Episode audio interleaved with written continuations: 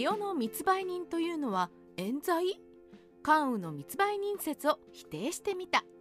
私たちが普段何気なく食べている塩スーパーでも安く売られているのでそこまで貴重なものという印象はありません。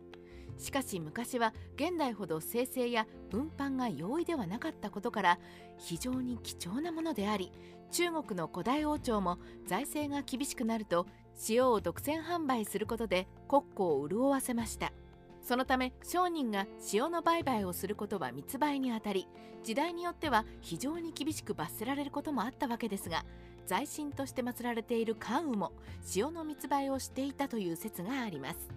密売と聞くと悪いイメージがありますがなぜそのような説が生まれたのかを考察しながらこの説を否定してみたいと思います。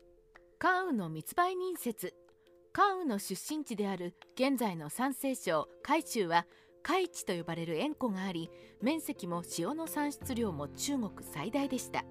春秋時代は海州の塩だけで国家の歳入の8分の1を占めたと言われるほどそんな金のなる木がある海州では塩の密売をする人も少なくありませんでした。若かりし頃の関羽もその一人で密売人の元締めだったあるいは護衛役をしていたとも言われています。関羽が密売人と言われる理由。生死における関羽の冒頭の紹介には卓軍に亡命してきたとあります。つまり亡命をしなければいけないほど悪いことをしたという点から人を殺めたあるいは塩の密売をしたと考えられているのです。人を殺めたというのは義理人情に厚い関羽が人のために悪徳な役人を殺したという民間伝承が多々あるのですが多くは後世の創作と考えられます。密売に関しては五冠末期に飢饉や政治腐敗で飢えに苦しむ民衆が多く塩が大量に取れる海州では密売する人も多かったであろうという時代背景から関羽もそれに加わっていたと考えられています。国家による塩事業の起源古代中国において国が塩に関わる事業を行ったのは周王朝からと言われています。州の軍師であった太公望が封建によって海に面した現山東省辺りに清国を建てた際農業に不利な立地であったことから漁業と塩の生成で財政の安定化を図りました。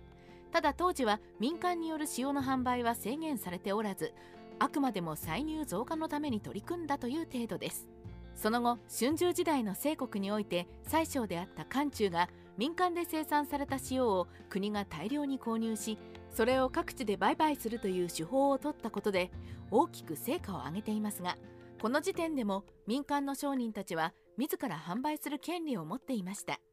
政府による塩の専売本格的に専売を始めたのは秦国において商王の返報が行われた後からと言われていて塩管や鉄管という専門の役職を設置して塩と鉄を独占販売しました。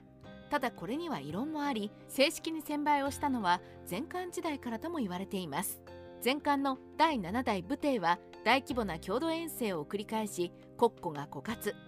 政府は財政難解消のために全国的に塩と鉄の専売を開始し巨額の収益を獲得しました。具体的には民間に道具の提供を行って塩を生産させそれを国が買い取るのですが私的販売は一切禁止であったために民衆は困窮。儒家たちから国が利益を貪るのはおかしいという批判が上がるも大きな改善は見られないまま全館は滅びます。五冠後期の塩の専売。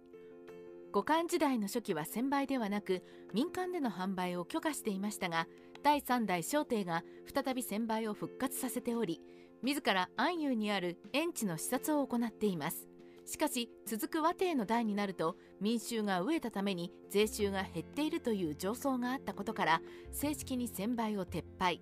民間での販売を許可しそこから税金を徴収する方式に変更しました。その後三国時代になってからは食官で円環が復活するなど国営化が進められていきますが少なくとも五冠末期は専売されていたわけではなく課税するという方針だったようです。関羽は密売人ではなく脱税者？前述したように五冠時代は民間による塩の販売は許可されているので販売をしても密売にはなりません。違反をするとしたら税金を支払わない脱税のはず。ちなみに塩の密売をした際の刑罰は時代によっても異なりますが一番重いものが五代実国時代の打ち首。基本的に密売をした量によって棒叩きや財産没収投獄など刑の重さが変わる量刑方式でした。しかし脱税の罪はそこまで重くありません。前漢の武帝時代は密告方式で脱税者を報告させ違反者は全財産の没収に加え1年間僻地での服役。密告者は報奨として違反者の財産の半分が与えられました。死ぬことに比べればだいぶ軽い罪なのでわざわざ亡命するとは考えにくいです。密売は後付け設定。北宋時代のことを記した書物の中には海地に死遊という悪人が現れ水を枯らしてしまったので超天使という人物が関羽を召喚して退治させたという記述が散見されます。こうした記述に端を発して関羽は守護神や財神としての地位を確立していくのですが財神信仰を広めたのは主に商人たち。少し前の時代を振り返ると当代末期には塩の密売をする人たちが増えて構想の乱に至っていますし五代実国時代でも川柳という人物が密売人から立身している点を考えると宋代も多くの商人が塩の密売をしていたはず。以上のことを踏まえると密売をしていた商人たちが同郷の英雄である関羽にシンパシーを感じて密売者に仕立て上げたのではないでしょうか。関羽が商売人だった可能性は高く豆腐売り緑豆売り夏目売りとさまざまな民間伝承が残っています。早期から関羽が商人として知られていたのであれば海州の商人イコール塩の密売人と関連付けられたとしても不思議ではありません。三国志ライター PK の独り言